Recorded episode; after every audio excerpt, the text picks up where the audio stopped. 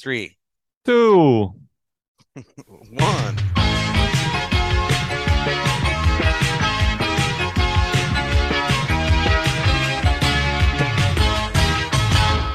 Hey, this is Drew here without Ashley this week, unless Derek, she's been impersonating you. I don't know if you want to do an Ashley voice.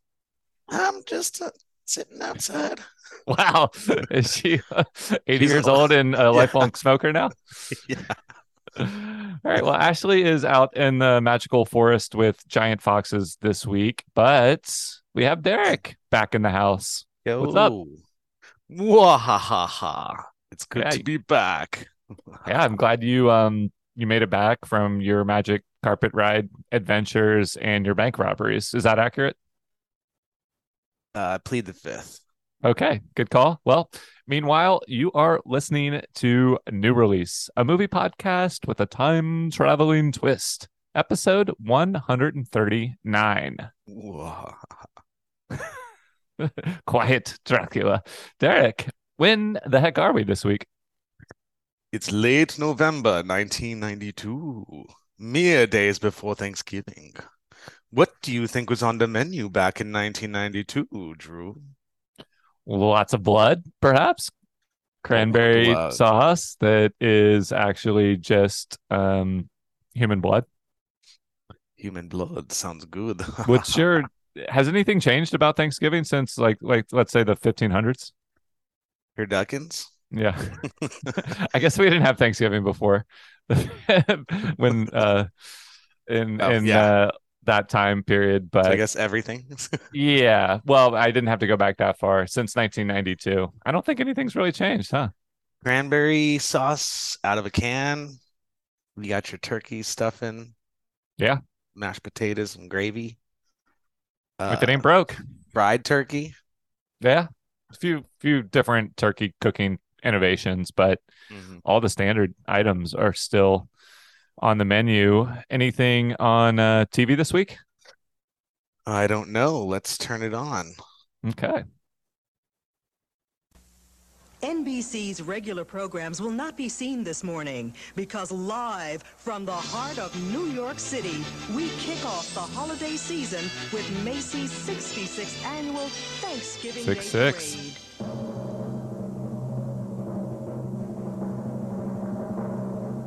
Again as our holiday hosts, direct from NBC's Today Show. Wow, this it's Willard so the great. Weatherman Scott and everyone's favorite They do a pretty funny gimmick in a minute. Couric. Katie Good morning Couric. Welcome to Macy's fabulous Thanksgiving Day parade. But where the heck is that? Yeah. Wow, So, exciting. are you a big uh, Macy's parade guy the morning of Thanksgiving? Do you watch it? Oh, I am usually asleep because Mm. I'm I sleep during the day. okay, fair fair answer. Um, it's another thing. Like I, I feel like one or two years as a kid, I thought it was cool, but I don't really have nostalgia for it. I guess maybe football took over at some point Yeah. and way more interested in that than the different floats. I tried to I tried to watch the entire, you know, three hour video to see if there were any interesting pop culture floats, but I Yeah. didn't get that far. So uh, that's a little taste of the 1992 Macy's Day Parade. Tune in wherever you are for um, the latest on that. Let's uh, let's check out what's showing at the movies, though. That's you know more what we're about here. All right. So we've mean, got any options for us? Let's see. So, shit, there is a film that I've that has Denzel Washington, and it's a Spike Lee movie. Um, Malcolm X. Oh, a lot yep. about this. I've Yep. seen it. Now that we're back in time. In 1992, I'm, I wonder how the crowd is is going to respond to this, but uh, that looks pretty good. It's got uh, Denzel Washington with an American flag behind him, but it's all in a gigantic X. Hmm. Yeah, I mean, that's probably the most important movie we could watch this Yeah. week. I'm just not sure we're the right people to discuss it. No, so probably not. maybe there's another auteur, super famous director that uh, has a movie that's more about food coming out. Yeah, so there is another option that we've got this week. I'm looking at the the movie posters outside the theater. It's Bram Stoker's Dracula. Mm. Huh. I, I guess that's uh it's silly that we we're talking like Dracula and this is what we're gonna Oh. probably. Crazy coincidence. I, that's just my November Thanksgiving voice. You've got uh Gary Oldman, Winona Ryder, Anthony Hopkins, Keanu Reeves. Yep. And the tagline is Love Never Dies. And it's got Ooh, it's a romance. yeah. So I don't know. I- Directed by Bram Stoker. No. no. Uh Francis Ford Coppola.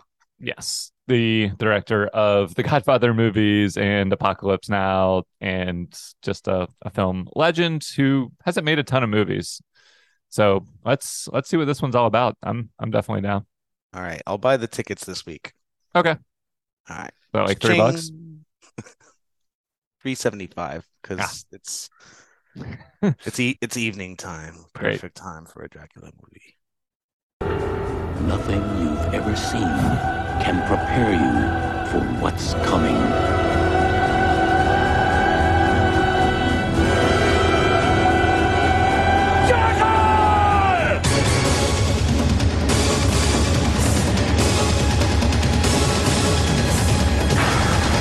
Bram Stoker's Dracula. A Francis Ford Coppola film. Rated R. At theaters Friday the 13th of November. Friday, Ooh. 13th of November. Wow. That was so good. Yeah. Okay. Well, you answered my first question. No, my first question was Have you seen this movie before? I Have have. Yes, I Oh, don't okay. remember it though at all. But I've I think- definitely seen it. I think some of my favorite conversations after, you know, we are fresh out of the theater are when we're not revisiting things like Aladdin and Reservoir Dogs the last couple weeks and we pretty much know what each other's response is going to be. It's just kind of a matter of like how much nostalgia did it drum up. And for this movie, I don't think I had seen any of it and had no prior, you know, relationship with it. Obviously, with the actors and with uh, Coppola involved, that piqued my interest. But I just kind of completely overlooked this movie through the years. So I'm super excited to hear more about your response. I mean, you you were into this? Yes, from the opening sequence, I was totally into it. Very, uh, right off the bat, just really creative visuals. And then Winona Ryder right off the bat too. Was not expecting that. Yeah. Um, Gary Oldman, I'm not too familiar with, so I didn't recognize that it was him. But he he's also, a little he's a little disguised. yeah, slightly. Anyway. But uh, and the music just right off the bat as well, or the score was Yep. just just sucked me right in. I get it. Yeah, So, good one. it is such a moody and atmospheric movie, and there are interesting visual flourishes right at the beginning where like Keanu is on that train ride to Transylvania, Mm, transil uh transil ride, if you will. Uh, no. I didn't want to say a trans ride. That wasn't going to sound right. Um, this is why we so- didn't watch Malcolm X. Yeah, exactly. Um, I'll bite my tongue from here on out.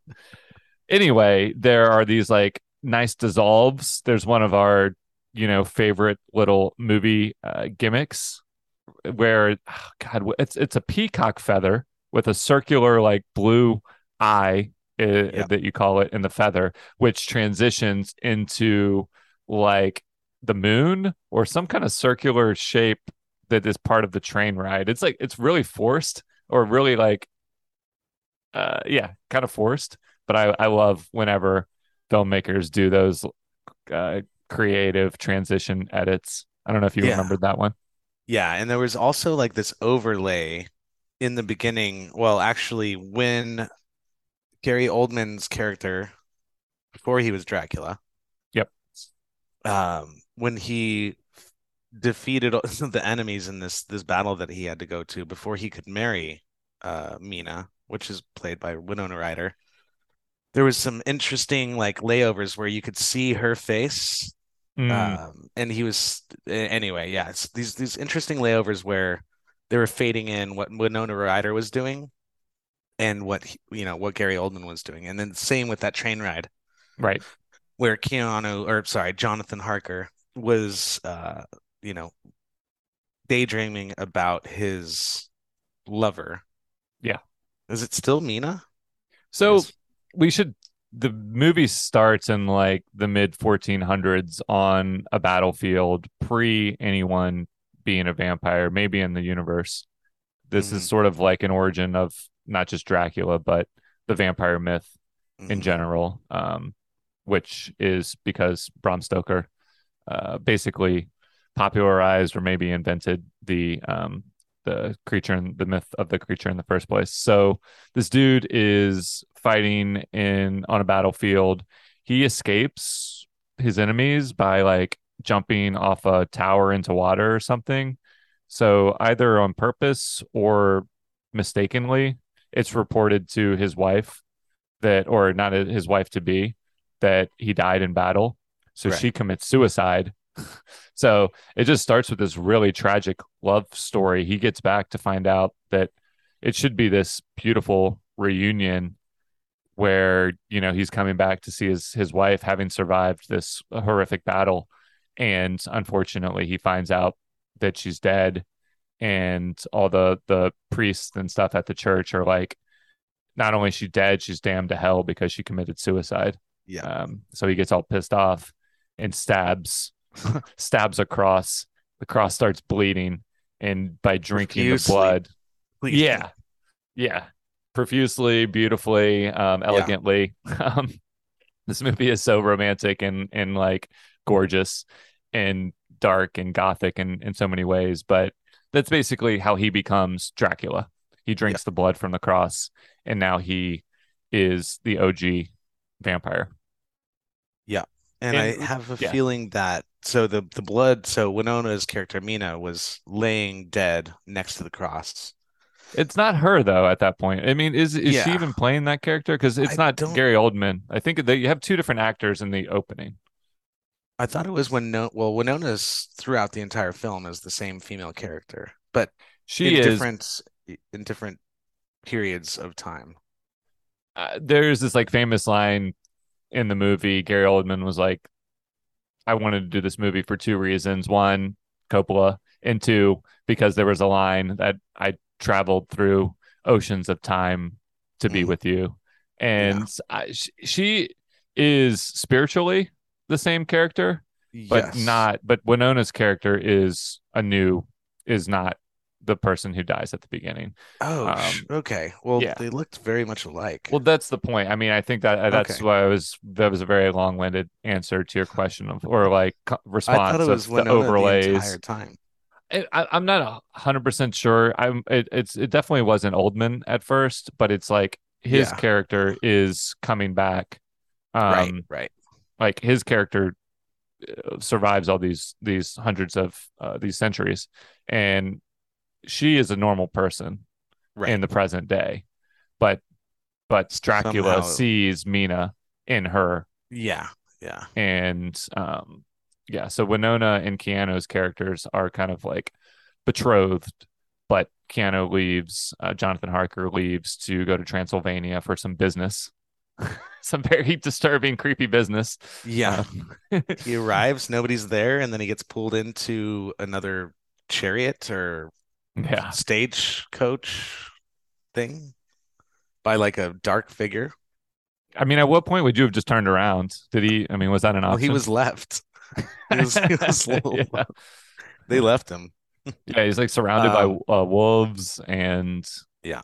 in the middle of of nowhere, and another multiple carriages pick him up and just drop him off and throw out his bags without stopping, basically. and then he shows up at a super creepy castle, and this guy's like creeping up on him while he's shaving, um, pulling swords on him while he's trying to enjoy his his chicken dinner. Just yeah didn't I, I- it wasn't long before Keanu realized that something was af- afoot um, but it was very clear uh, by the time we have the orgy scene Mm. um, this movie takes several turns where I'm like oh yeah this is a hardcore um, R-rated, uh, violent movie, sexual, uh, erotic movie. Uh, but I mean, it it it just covers so much tonal ground throughout Yeah, that I didn't yeah. see these turns coming a lot of the time. Dracula, I mean, is kind of like this gothic, dark, you know, intimate, sexual, Yeah. you know. So it does make sense, but Yeah, I mean, this is you're ba- this is you love based off of the- Twilight, oh yeah, so doesn't get any more erotic and sensual than that. there weren't any werewolves, right? They were just Well, wolves. except when he was um uh having sex crazy? with or or or attacking Lucy character in that um courtyard and it was like storming for some reason he looked like a werewolf in that scene Hmm. I mean he was all hairy and stuff what's if I understand the the rules correctly he has to be near Transylvanian soil to to stay alive and gain strength. So he can like briefly leave, or maybe it's some of it's telepathically. He's like interacting with Winona's character. Mhm. Um, And he's I don't know not- exactly not how as, that's like, working. Yeah. I don't know either, but he's also weak. So that Yeah. that does make sense. So the further that he is away from his castle, because they he needs to go back to near the end. I know we're jumping all over the place, but he does need to get back to Transylvania so he Yeah. can like re uh, Recharge, re- re- yeah, rejuvenate him his wounds and stuff. and he's having crates of soil shipped all over um Europe so that he can have these outposts. Right. And Keanu's character is like, what? There, these 10 houses are specifically set up in like a perfect order. Why? Yeah, and and that's where the plotting of this movie gets like so this uh, this movie is awesome in all the ways that we've described so far, atmosphere, uh, tone, kind of just imagery. Plot, meh. I, I I mean, I just got lost Yeah. several times or like there were there were lulls because it's a it's a long movie. I'm never one to complain about a movie being long, but unless it like unless you notice it. Um, Yeah.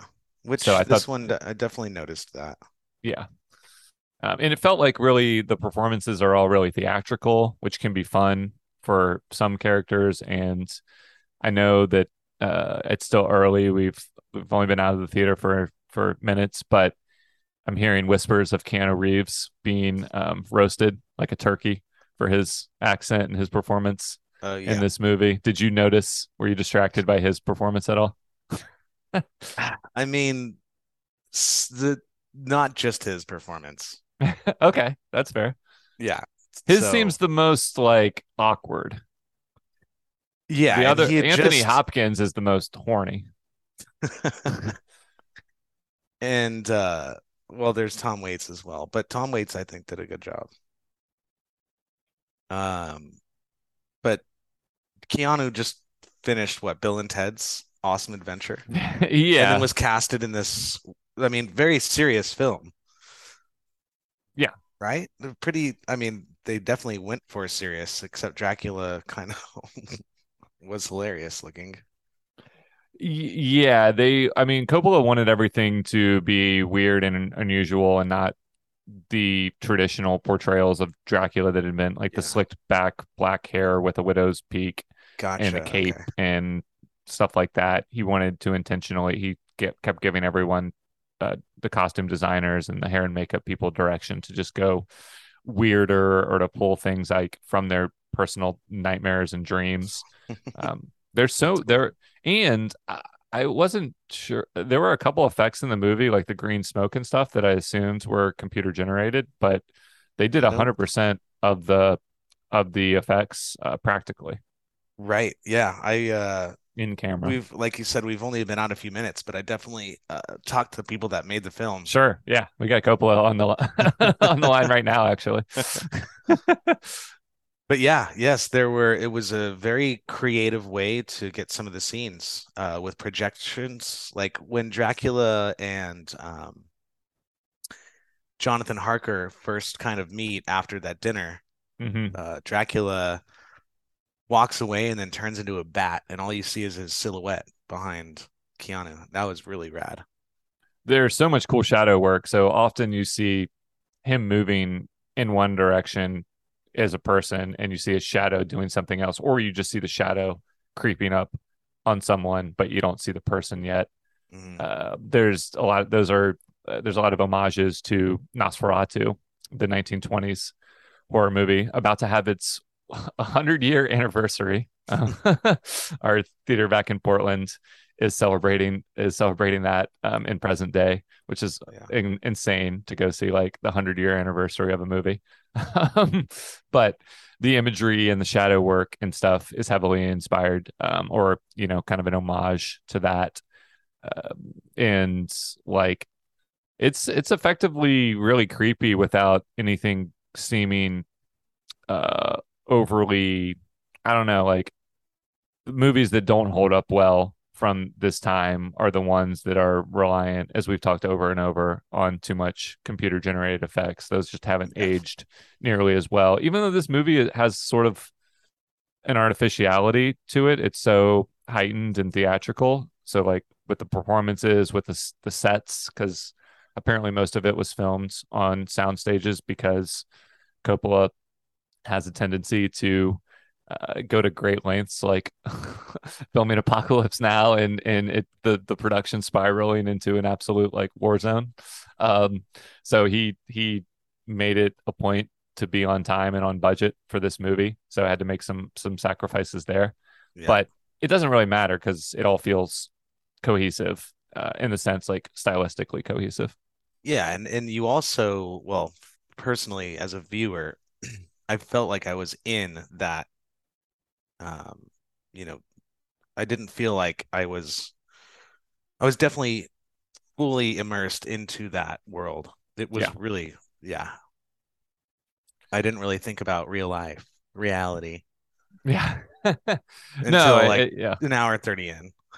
as long as you stick you set a consistent tone and you stick to it that's pretty much you can get away with whatever you want Eh, i don't really care how heightened a world is or if characters talk unnaturally or whatever if it's if it all feels consistent Yeah. um, i actually prefer that to realism it feels real within the context of the world that is established but Yeah. not another retread of like just what we experience in everyday life.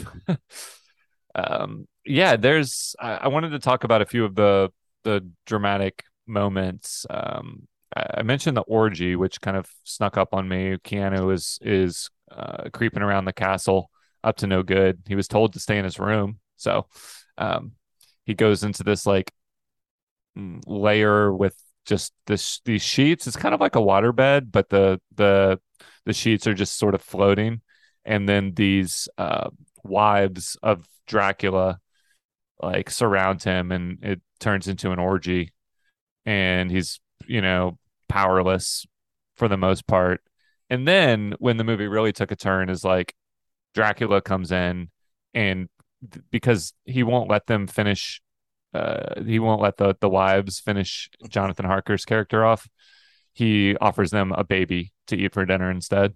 I liked that. And then tons of blood. yeah, yeah, yeah. So there's that. There's Lucy's. Um, we haven't talked much about Lucy or about um, what's Winona's character's name? Mina. Yes, um, But Mina. are we you haven't- talking about her friend? Yeah, her friend's name is Lucy, um, the red Yeah. the redheaded uh woman in the movie. And she's kind of like one of the things that Winona said was really intriguing about this role for her was that women were so repressed sexually at the time and for this to be like an erotic um sort of empowering movie from the female sexual perspective was intriguing to her. Winona's character actually plays more of the traditionalist, and her friend Yeah. Lucy is the one who's like kind of pushing her to explore her sexuality. She's like, "Oh, you've only kissed Jonathan so far," um, and and things like that. But then Lucy gets attacked by Dracula because, well, to sort of get to Mina, basically, right? Yeah, that's where I wasn't sure. That's kind Yeah. of where it was confusing. But Yeah. that that does kind of track. Yeah. So she gets she slowly turns into a vampire. Meanwhile, um, Anthony Hopkins, who plays a character you might be familiar with, Van Helsing, shows up with his posse. Uh, and he's just like snip like I don't I don't I don't know like he he is he has a lot of um energy to his performance. The way he like acts around Mina and stuff just was creeping me out. But uh, he is the only person capable of dealing with uh, this situation because he has a lot of experience with monsters and he knows what a vampire is. Nobody else does. Um, what did you think about his arrival on the scene? Intense. Yeah. I didn't notice that it was Anthony Hopkins immediately. It, I was like, is it? Yes. No. Yeah. Yes. It. Oh yeah. Nope. Yes. exactly. Yeah, he's like not not very far removed from Silence of the Lambs here.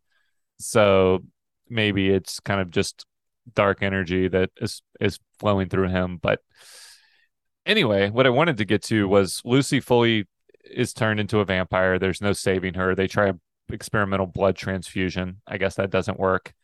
And when she turns, they have to like um uh fight her back with crosses, you know, all the traditional stuff. And eventually drive a stake into her heart and behead her. And then there's just an explosion of blood. Which was fucking awesome. yeah. Yeah. It's like little moments scattered throughout the movie like that that just it doesn't hold back on any of the different types of of um uh of gore or sex or um performance levels like everything is dialed up and i really appreciate that. Yeah same. Yeah i mean that might be why keanu is out of place because he uh, according to coppola our our friend uh, he was trying so hard to perfect the one the elusive London accent, and his scenes are more subdued and quiet. Everyone else is going for it, um, and he is kind of like noticeably. Well, it's not noticeably until you read about it, but in the moment, it just it just seems like unnatural, um, in a in a different way. He also plays like a somewhat of a weak character in kind of this boring. world. Yeah. Yeah, doesn't have He- a ton to do. Right. And pro- should not should not be in this situation. No, I mean, no And amount of commission or whatever he was getting. He's like, what happened to the guy that I'm replacing? They're like, I don't know. Yeah. and I guess, you know, that's why how Van Helsing comes in and definitely Van Helsing makes sense in the, Yeah. in this world, but uh, Keanu should have just stayed in London or wherever that he was at. Yeah, Van Helsing is desperately needed. Um, what did you think about just kind of like the arc of Dracula? Like, this is a. Did you think he was a, a tragic, sympathetic figure, and and sort of gets a happy ending, um, or gets you know released? No pun intended. yeah, definitely, no pun intended there. But I mean, I don't know. What'd you just think about the Drac the portrayal of the Dracula character? Definitely empathetic because the, the- how the movie starts off, it's I love when films can get you to care about a single character, but not only just a single character, but two, especially if it's if they're in love. Right. And yeah, you know, he he definitely didn't uh you know, he worked hard to come back home to his wife and then she's Yeah. dead. So I I think uh he's allowed to be mad, but maybe not, you know, take it out on everybody. Go to anger management. Yeah, it's kind of unclear um how many, you know, like what how many people he's he's like killed or, you know, uh, what he's had to what the cost has been, yeah, to the rest of society. But um but yeah, he's definitely I mean, we talked about the opening of the movie and then I think what doesn't work for me the most is when he is either projecting into um present day. So it's different it's we get the, like the the white hair older looking dracula when he's at the castle but he's kind of like he has like long hair he's younger and supposed to be suave and cool when he's interacting with winona in uh london. And i don't i don't know those scenes worked uh, less for me. I mean i know he has like a just a hypnotic power over her Yeah, yeah. but i didn't find their chemistry particularly strong No, not at all. um, which might be explained by the fact that apparently they had some kind of weird uh, Connection. energy on set, Yeah. and she didn't like working with him. Now they're good friends, and they've gotten over it. Um, Right. Well, his facial later, hair was but- throwing me off as well. But yeah, he's not hot to me. I mean, but yeah, so cool dog, and um, you know, I, I yeah, I just didn't love his look, but Mm. that's that's not for me to He- decide. he looked like Johnny Depp a couple of times. There's definitely that, and I think like Johnny Depp would have been sexier in the role if that matters. Yeah. So, yeah.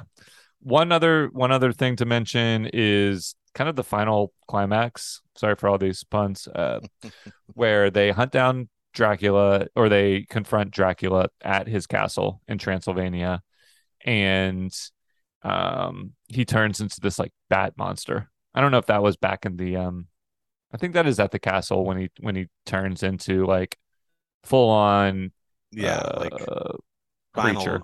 bo- boss mode Yeah, vampire. Yeah, I thought that looked awesome. it was awesome, and uh, and again, practical, practical Yeah. effects, and yeah, awesome. clearly someone in a suit, but like not in a not in a cheesy way whatsoever. Like in a really awesomely designed, scary Yeah. bat monster suit. And then they uh, did you understand kind of like how the fighting dynamics work? Like what what they were trying to accomplish? Like sometimes and where his magic ends and begins. Like one time they had him cornered and he just uh, was able to like um dissolve into a pile of rats. So I don't really know like how you trap him, but I think it I think it came down to maybe a human like having to seduce like Mina having power over Right. him. right? And then then Jonathan was able to get close enough to slice his throat. Yeah. You know, Did but he get stabbed Yeah. first? probably stabbed. I, the Yeah. the ending The is a little ending was- blurry to me. Yeah, the way I understand it is he does get like released from being cursed and and we kind of see him ascending or reuniting with Mina like spiritually, not right. physically. Yeah. Um, and then who knows where the other surviving characters go from here. The other thing that was confusing is when like so Keanu never got bit or turned or anything, right? No, Yeah. no. And then but Winona did but uh Mina did. So is she I, I I forget where we left off with with her. But seriously, the ending is a blur to me as well. Yeah. Well, sometimes that happens after like such a um such a profound like uh visual and and uh, immersive experience like this. It's it's kind of just washes over you. And I think that's that's fine. Anything else uh you want to say about this before we move on? Nope, I'm good. Okay, well, we'll return to our discussion of Dracula shortly for um to see how it's being received by the rest of the world. But for now, it's time to play our favorite segment of the week, which I usually say in a little bit of a Dracula accent. So I'm not going to do that. Mix it up. Do we have a sponsor this week for Rank the Blank? Derek? Oh yeah. Mom, still at the mall. Mom, Oh, you're making chicken and stovetop stuffing? we're having stovetop with the celery and onions? What time? Six? At eight. Can I invite Bob? Thanks, Bob. You can never get enough stovetop stuffing instead of potatoes. We should do that. Hey mom, Yeah. can I invite Drew? And you say, Hey mom, can I invite Derek? Where do you stand on stuffing? It needs to be crispy. Ooh, crispy. Okay. Do you like it out of the turkey or out of a like separate pan? Mm. Assuming it's it not, like, a gonna kill you you. gotta get it crispy. Yeah. I I The think twice bake. stuffing stuffing is my absolute favorite part of Thanksgiving, but it can also be hit or miss. I mean, you, you can't go wrong, of course, with our sponsor Stovetop. Correct. Yeah, Uh, stovetop for sure. But if you get too experimental with it, then you can go wrong. If it's yeah, if it's kind of like chewy or dense, not not ideal. Um I think it yeah, I like it. I like it. I, I know what you're saying by crispy, but I also want it to be like covered in turkey juice and, and moist and Crispy on top, Yeah. moist underneath, gravy over the crisp. how many times per year do you eat stuffing? On average, and I'm 36 years old, uh, 0.75. Okay, so not even a full one. Um, I, I mean, it's that's the other thing. It's such a novelty. You never get to have it any other time of year. Right. Um, Tip. Yeah. I don't. Yeah, I don't roast that many turkeys throughout the year, but you might have like a turkey sandwich regular regularly. So stuffing is an absolute um, treat, and I can't wait to have some this year. Meanwhile, we should probably talk about this week's rank the blank topic. It's um the segment is where we pick a a um uh, group of things inspired by the movie and rank our personal favorites. This week's grouping favorite classic monsters with Dracula being at the the top of the food pyramid, so to speak. We are gonna just run through the ones that came up in my research as like you might know these as Universal monsters because Universal movies was making a lot of these in in the 30s and and on. Um, so these are like monsters that appeared in black and white movies just when the horror genre was starting to become a thing. And uh, yeah, we're just gonna run through them and then we're gonna pit them head to head in some sort of death match and see who comes out on top. Um, who do we have, Derek? So you already mentioned Dracula. Yep. And then we've got Frankenstein's monster. Isn't that Mhm. just Frankenstein? So this is this is like the Scream trivia about, you know, it wasn't it wasn't Jason, it was Jason's mom killing um people in Friday the 13th. It wasn't Frankenstein. Frankenstein is the doctor. Ah, okay. The monster is not named Frankenstein. It's named Monster. Okay. Yeah. All right. So we've got Frankenstein's monster. Um, and to go with that, or maybe not, Bride I don't know. Yeah, this is this I didn't do enough research to understand if this is just a confusing name. But anyway, I think Bride it's of Bride of Frankenstein's monster. I'm pretty sure that's what it means. Yes. Creature from the Black Lagoon, The Mm-hmm. Invisible Man, The Mummy, The Phantom of the Opera, which is an interesting one, and The Wolf Man. Yeah. So we have Those some heavy hitters. contenders. heavy hitters here. Um, we're gonna automatically move Dracula into the the final rounds. Let's pick like let's pick our next like top four or so. Um, uh, like or we can just run we can just pair them off. Like who do you think would win between Frankenstein's monster and the Bride of Frankenstein? I don't know what the Bride of Frankenstein's monster is does aside from being power like being very strong. I don't know. I would say so they're both- Dracula would destroy a Frankenstein. No, we're not getting into Dracula yet. We're saving Oh, him for the Okay. for whoever can can come so out of this sorry, what's lower the bracket. what's the first bracket? Well, I, okay, so Frankenstein's monster is notoriously he's uh, seen as a monster by humans because Mhm. they don't understand because he looks different and he is like um withdrawn from society or ostracized from society. He's actually he befriends a little girl befriends him and gets him to read and he's he he's like a very kind and gentle individual until backed into a corner. Bride of Frankenstein, I'm going to just uh, this isn't gender specific, but I'm going to assume she's just more cutthroat than Frankenstein's monster. So Okay. I think Bride of Frankenstein is probably more badass than Frankenstein's monster because he's not, he doesn't want to, he's a, a pacifist. Okay. So she wins that round. Um, and then Creature from the ano- Black Lagoon, Another Invisible Man. character. Oh, okay. Yeah. Creature from the Black Lagoon versus Invisible Man. Yeah. the Invisible Man's just a man, but he's invisible. so, and the creature from the Black Lagoon is also basically a humanoid. right. Doesn't, I mean, he's got super strength, Can swim. or it it has super strength. I would say it would he would rip the head off of the invisible man once he put like that swamp water on him and could see him. Yeah. Yeah, that's So- true. If you can drag him into his uh his natural habitat, then he can get him wet, cover him with sand, do whatever he has to do to to make him visible, and then um and then rip his head off, like you said, and then eat it. Um because he's got like these big fangs and stuff. Yeah. Cool. Um then we got let's do a threesome here. The Mummy, Phantom of the Opera, and Wolfman. I mean, the Wolfman is probably the most ferocious.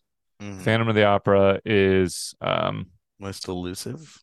yeah, elusive, kind of like another. These are all semi-tragic figures. I don't, I, I don't think he's really known for his his fighting ability. He's just got some pent up anger from being, you know, again, like cut off from society and I think the the person he loves. So I think it's Wolfman versus Mummy. Who do you think wins that fight? Wolfman just rips off all the mummy's uh what is it called? Limbs? All of the no, well, yes, but all of the bandages. Yeah. And then the mummy is kind of like falls apart. So uh, yeah, Wolfman for sure. Okay. Well, we have a, a, a top three now, um, vying for the the pow- the right to fa- face Dracula in an ultimate showdown. Um, Frank Bride Okay. of Frankenstein, Creature, or Wolfman in in this round. Who do you think? I mean, another threesome fight Yeah. here. Bride Yep. of Frankenstein and Creature from the Black Lagoon. I think they get ripped apart by Wolfman. Okay, so I I know you have a special place in your heart for uh, Ja- the uh, creature. Jacob? Oh, oh, for the creature from the Black Lagoon. So Yeah. yeah, we we just don't unfortunately know enough about the Bride of Frankenstein. All the the encyclopedia uh, reading I can do right now is probably not gonna not gonna be enough. So And the creature do- from the Black Lagoon is just a creature in a swamp who falls in love. He doesn't really have, you know, he might have superhuman strength, but or super humanoid strength, but yeah, um, I, again, I think this comes down to um, what stage they are they're fighting in this fighting in this fighting game in. If it's a water stage, obviously the creature the black uh, creature from the Black Lagoon will have the upper hand. mhm. but in any other situation, uh, the Wolfman is probably more powerful. So I'm fine with with Wolfman versus Dracula for the ultimate showdown. So this is reminding me of Twilight. Vampires versus Yeah. werewolves. Yeah, I guess we we naturally worked our way there. Um, Dracula's powers include so, like kind of a, a hypnotic mind control, and the Dracula that's portrayed in this movie is more of a lover than a fighter. But let's picture him as the the bat monster version. So he can Mm. fly, he can bite, obviously. Um, and Wolfman like is just gonna be, uh, you know, for Man, that's a wolf. ferociously like uh charging at him and and trying to maul him. Do we think his hypnotic powers work on the wolf or not? Because that might be what it comes down to. If we're going to like uh Twilight standards of these two creatures, Yeah. then no. But I, let's not go to Twilight. That could be I- a factor, but not the be all end all. Well, the the wolf is tech dog, and I think Yeah. that a vampire could absolutely use, you know, these kind of hypnotic uh, powers to make it see something, make the wolfman see something that that's not there, or the wolfman attacks and jumps, and uh, Dracula turns into a bunch of bats, and then the Right. the wolfman jumps off of like the tallest part of the castle or something.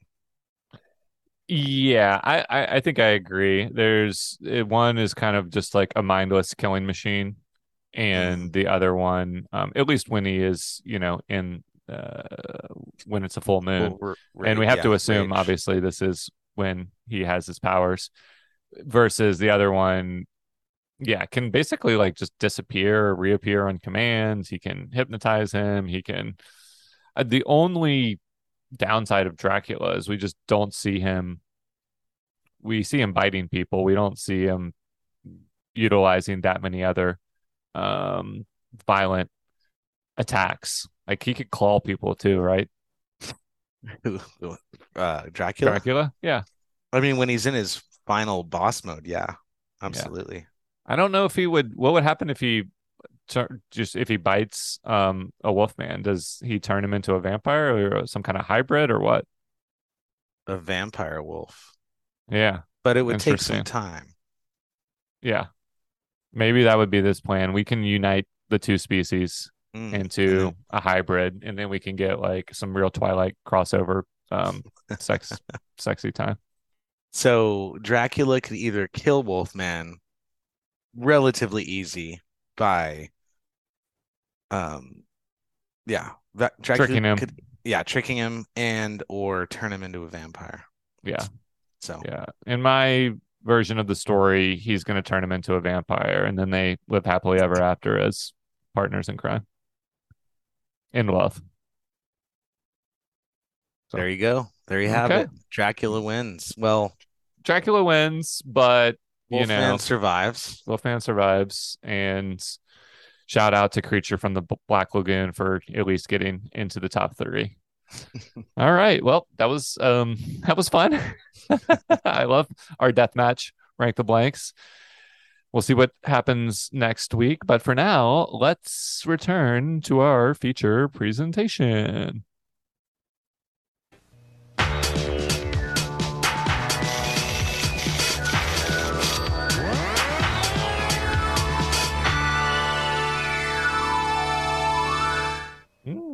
I would normally ask you how this movie is being received by people in the street, but let's just check in with our good old friend uh, Siskel or Ebert, for that matter. Not sure which one. feels actually more like an opera with a lot of very emotional climaxes and not much logic in between, and that is both a strength and a weakness. I liked the way this movie looked and felt, and I liked the energy the actors put into their performances. There were times when they seemed to be playing for the audiences in every theater in the multiplex. I liked the production design, the costumes, the lavish and seductive photography. I liked all of that. What never really moved me very much were the characters. I didn't believe their emotions. They seemed to be playing for effect rather than for motivation. But still, it's a good looking movie. I recommend it for what I liked about it, but not. Okay. All right. Um, lukewarm, uh, positive response there. A recommend. So in their thumbs up or thumbs down binary system, I guess that's a thumbs up. Uh, I think we mostly agreed. It's just we were less bothered by the you know the plot confusion and the character. I mean, I I, I don't agree fully on that. I didn't uh, buy into the character emotions. I'd have to have to push back on that one. All right, you want to know about the box office for this puppy? yeah. What is the box office looking like this week?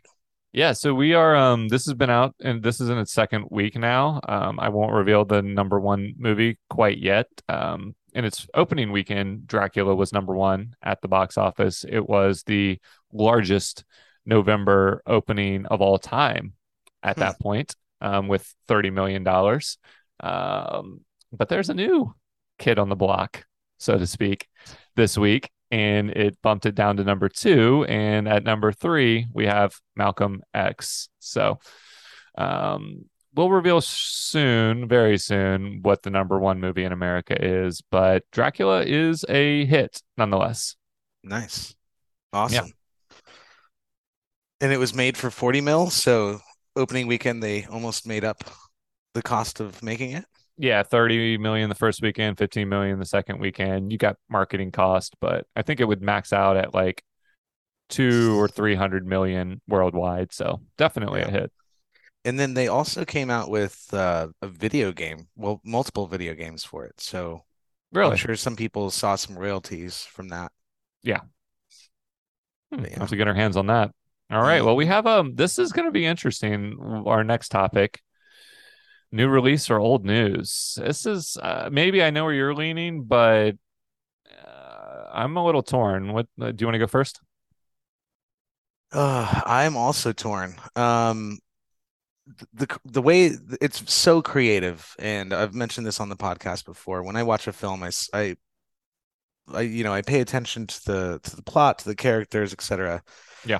but I also pay attention to how the film is made or Yep. guessing how it's made and they were super creative so I've got to say new release just based off of the practical effects and the way that they filmed it with projections and multiple cameras. Yeah, so new release.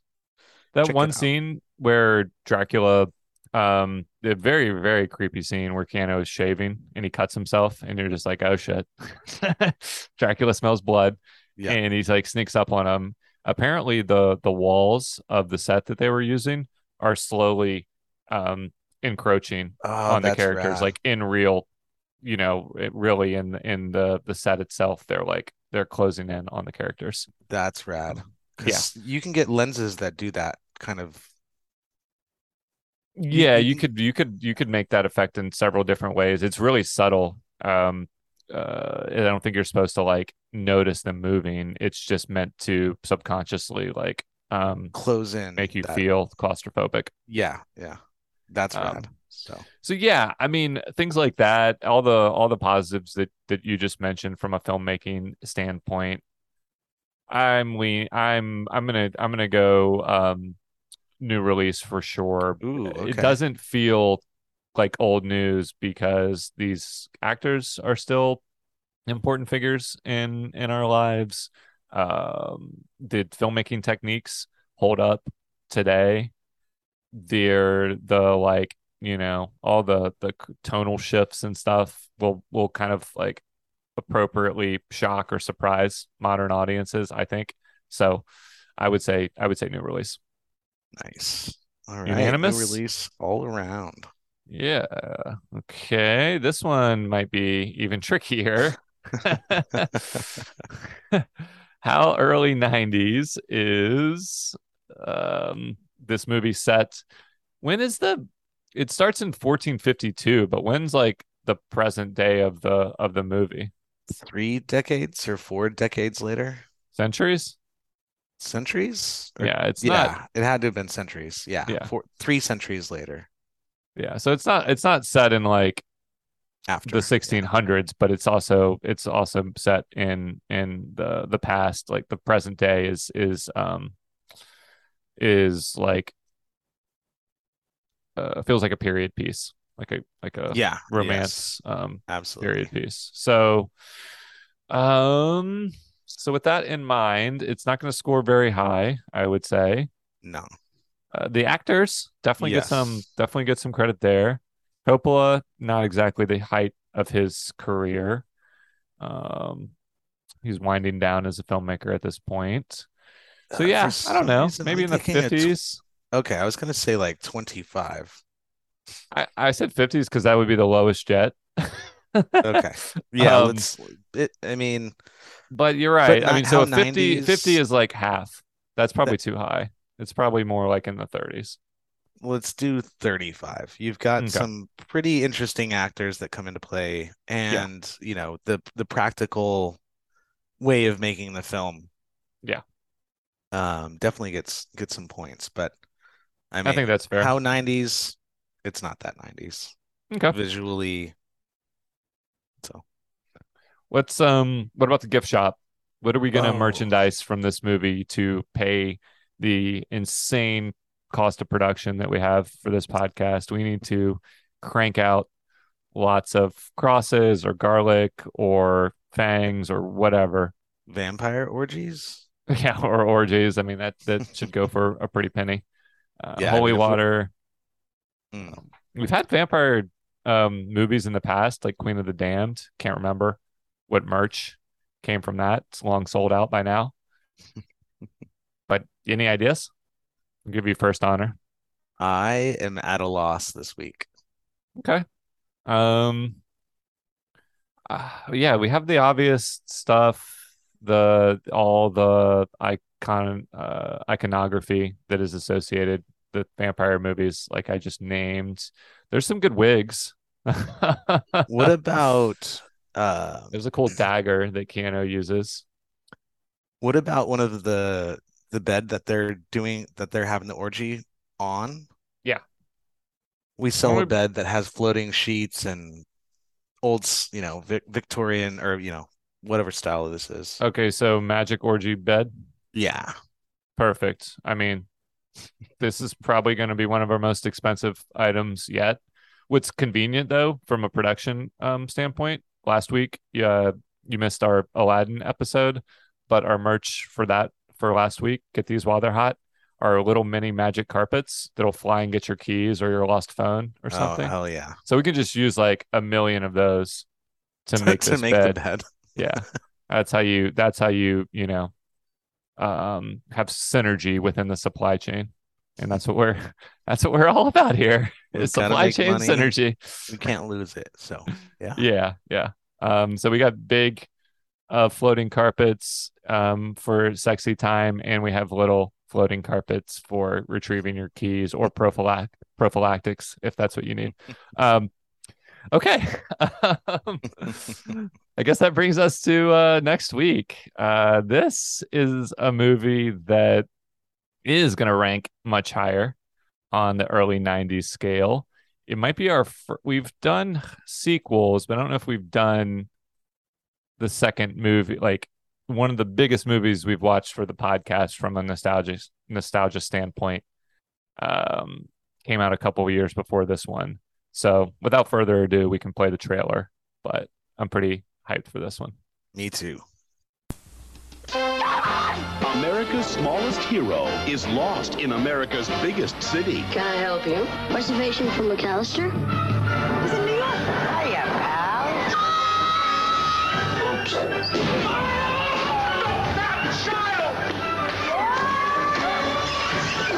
Home Alone 2, Lost in New York. What kind of idiots do you have working here? The finest in New York.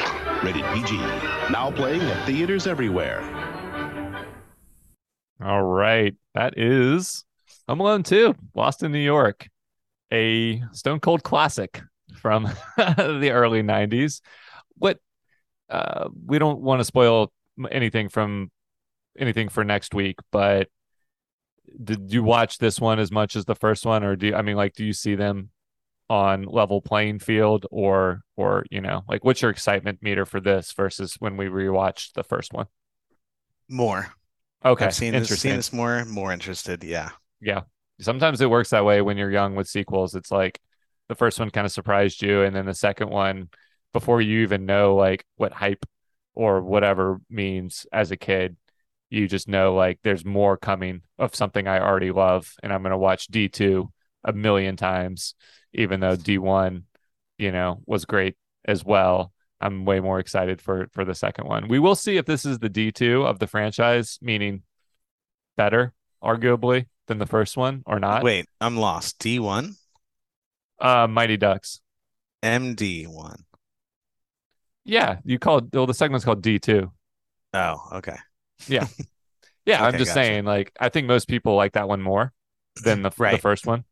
And we'll see if if we'll see how this one holds up uh against the first one.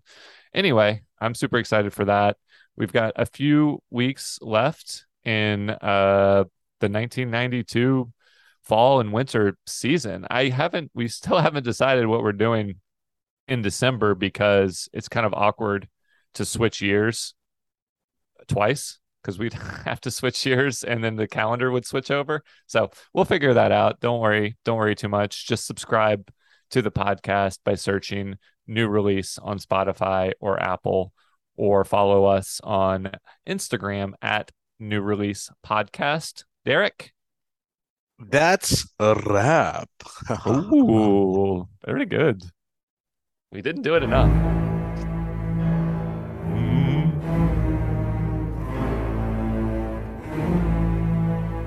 Some awesome music. yeah.